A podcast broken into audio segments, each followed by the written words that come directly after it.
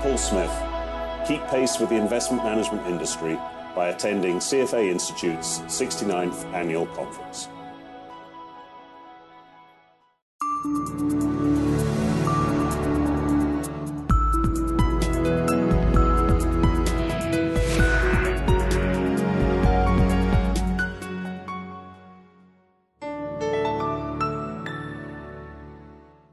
Hi, I'm Jason Voss, Content Director for CFA Institute. Welcome to another of our Take 15 interviews. Our guest today is Karen Kimbrough. She is the Head and Managing Director of Macro and Economic Policy at Bank of America Merrill Lynch. Karen, welcome. Thank you. Good morning. Yeah, yeah, nice to be nice of you to be here. We've got uh, Boston Harbor behind us. Beautiful. Yeah, yeah, it is. It's gorgeous.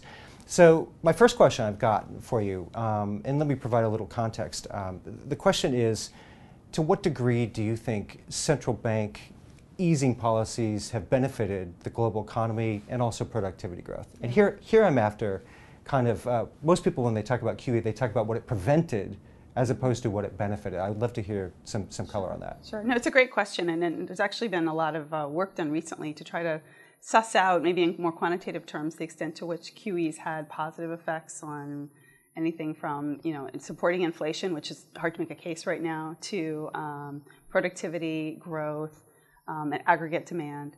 And I think you know the first thing to think about is really that it was such an unorthodox policy of slashing rates to near zero and then buying this unprecedented amount of securities that central banks really I think were kind of wandering into uncharted territory when they launched this. And I'm not sure they knew uh, exactly what they were going to achieve when they tried it, but it was more of a some, uh, sort of a hail mary, like let's hope that this you know will help stop the the seizing up of financial markets. And so I would almost argue that QE had multiple stages. There were many rounds of it, and early rounds really were around stopping some of the seizing up of financial markets, sort of getting liquidity into the system um, and stabilizing um, financial markets a little bit. But subsequent uh, rounds of QE were a little different. They really did have more of an effect on the long end of rates and probably had more support for um, aggregate demand. But maybe if, if I could, I would just say one of the really interesting things about subsequent rounds of QE is that they were bolstered with this sense of forward guidance. The central bank actually saying to investors and consumers, we're going to hold rates low for some foreseeable time. Um, and that really changed the scope of the impact of QE on um, growth. So when you ask this question, like what impacts did it have that were positive, I think the forward guidance was actually really positive because it was married with the QE and in a sense really gave investors a sense that they could go off and kind of benefit from the QE trade, as if you will, of right. you know lower exchange rates and higher equity markets and more compressed credit spreads, to really see um, the benefits of easier financial conditions. So, long answer to say, it's probably had benefits that sometimes are estimated as you know as little as maybe a one percent difference in growth to three or four percent. Right. Nobody really knows because of the counterfactual, um, but clearly it did it did. Uh, you know, more than probably we even hoped it could um, at the outset. But you also mentioned productivity. Yeah. Um, productivity is, is uh, still a puzzle and a discussion point and is clearly low relative to historical standards, at least recent historical standards.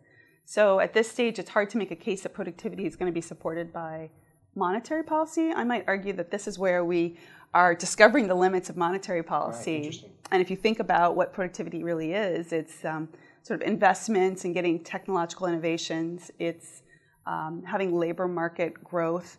These kinds of things are probably perhaps better supported by fiscal policy. So it may be the case that productivity is one of those gains that we'll only see um, later on in the recovery and maybe with more fiscal policy support. Interesting. Thank you very much for that. Um, so let me ask you a question. This is not a technical macroeconomic term. What's responsible for the funk in the global uh, economy? and by funk, I mean, do, would you blame like demographic shifts? Would you blame aggregate demand, a combination of factors, something else? What, what do you think is going on? Yeah, right. It's a great question because there is a funk, right? A lot of investors are still wondering, is this a recession or a recovery? Which is it? Right. Certainly doesn't feel like a typical recovery that we know from times past. Um, you know, the funk is probably somewhat due to just a really depressed aggregate demand that's that's worldwide. And the way I think about it is, we had a global recession. The recession started here in the U.S. Uh, but we passed it around the globe like a bad head cold to Europe, and it manifested a little differently in Europe than it did here, but it, it did manifest there in 2011 and so forth. And then it also is manifesting in Asia. Um, so there is a sort of a funk, a sort of depression, if you will, in terms of the consumer wanting to go out and shop, and we're still feeling that effects. I think um, there's also an argument, um, a little bit separate, that some of the funk is just uh, really around risk taking, a sort of a pullback in risk appetite and risk taking um, as a result of the really extreme volatility and extreme loss um, that we've seen here, but elsewhere, other investors and other um, markets have seen. And so that's going to take time. And sometimes those are almost generational markers. Um, if you think about how uh, investors behaved after the Great Depression right. um, or how people behaved after the war, um, risk taking can change profoundly on um, sharp impacts like this and maybe not change until the next generation takes over. Super, so, super interesting, yeah. Yeah. So it may be a case that some of this is sort of entrenched in one generation. It may be a case that this lack of what I'll call sufficient demand to meet supply will take some time to work its way out. But I do look at it as sort of more of a cyclical issue as opposed to a structural decline. Wow, interesting. Okay, so uh, third question, um, and I, I I'm a big fan of scenario planning as opposed to forecasting. So this may be a somewhat strange question for the audience because in finance we tend to think of forecasts as well. So what scenarios, major scenarios are there out there for base interest rates, risk-free rates, say over the next five, seven years? Like what are they? Yeah, no, um, great question. I'm actually a fan of scenario planning too. I think it's a little bit easier to kind of create a story where you can identify all the different factors that might, you know, result in an outcome. And in this case, in terms of what I'll start off is like our base case would be obviously that it's sort of a low for longer scenario. But what are the alternative scenarios? Maybe um, on one hand, you could argue that we have some sort of global external shock that kind of causes us to re-enter our funk, if right. you will, um, and double down on this sort of very tepid inflation, very weak aggregate demand, um, and possibly causes even inflation expectations to start to decline more precipitously. So that would be uh, pretty problematic. I think you would expect to see central banks sort of redouble their efforts um, in whatever way they can, if it's either easing through normal channels by lowering rates or if it's um, engaging in a sort of QE. That is in no way my base case. Yeah. But if you were thinking of a scenario, that would be one scenario where you really could see rates almost, um, you know, flatlining for quite some time going right. forward. Um, an alternative scenario, which I think isn't really priced in, um, at all and, and maybe less talked about is the scenario where actually uh, inflation expectations remain anchored or possibly even start to rise a bit. And at the same time, you have maybe um, the cumulative effects of QE and the advanced economy starts to take root. You start to see real growth come back. You start to see inflation creep back. Maybe the kind of commodity supercycle decline that we've been experiencing starts to come off and commodity prices stabilize. And in that environment, you actually could see inflation rise. Now that's a scenario where um, the long of rates actually pop higher. Um, and central banks would probably be happy to think that that could even be a possibility right now. Right, sure. But that would be a scenario in which maybe we even have rate rises that are a little bit more rapid than we would expect, you know, over the next five years or so. Um, that said, that is also not a base case of mine, but entirely a possibility that I don't think is fully priced in. Oh, great answer. Yeah, thanks. So, final question, completely switching gears from the current environment. Um, are there any like developments in macroeconomic theory that you think investors should be aware of? I mean, this is a hard thing to keep on top of as an investor when day after day you're just reading the news. It's hard to digest those big white papers, those big academic papers. Sure. Well, I, am gonna.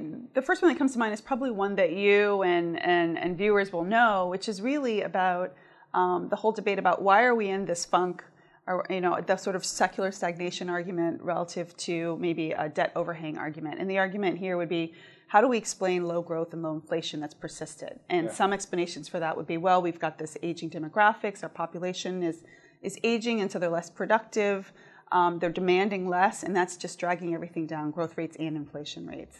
Um, the counter to that um, secular stagnation story that I just described would be really a sort of a cyclical story, saying, well, we had a sort of a surfeit of credit, and we sort of gorged ourselves on credit in the past, and now we have a debt overhang, almost like a hangover. Right, and sure, yeah. We're working our way through that, kind of trying to delever at the household level, um, at businesses and level, and maybe even um, at a federal national level.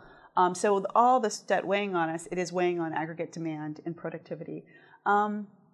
I'm a little bit personally more sympathetic to that argument, but right. there are great economists on both sides of that debate currently hashing that out. And it's actually been a debate that's been around since the Depression of right, the 1920s. Yes. So, so I think that's one that's very interesting to watch because it's sort of speaking directly to the current questions that um, economists are struggling with around productivity and low growth and how long can all this persist.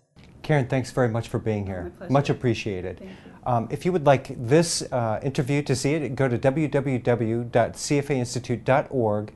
Uh, and you can also check out our other Take 15 videos. Thanks very much for being here. Copyright 2015 CFA Institute. This program is designed to give accurate and authoritative information in regard to the subject matter covered. It is distributed with the understanding that CFA Institute is not engaged in rendering legal, accounting, tax, investment, or other expert advice. If legal advice or other expert assistance is required, the services of a competent professional should be sought.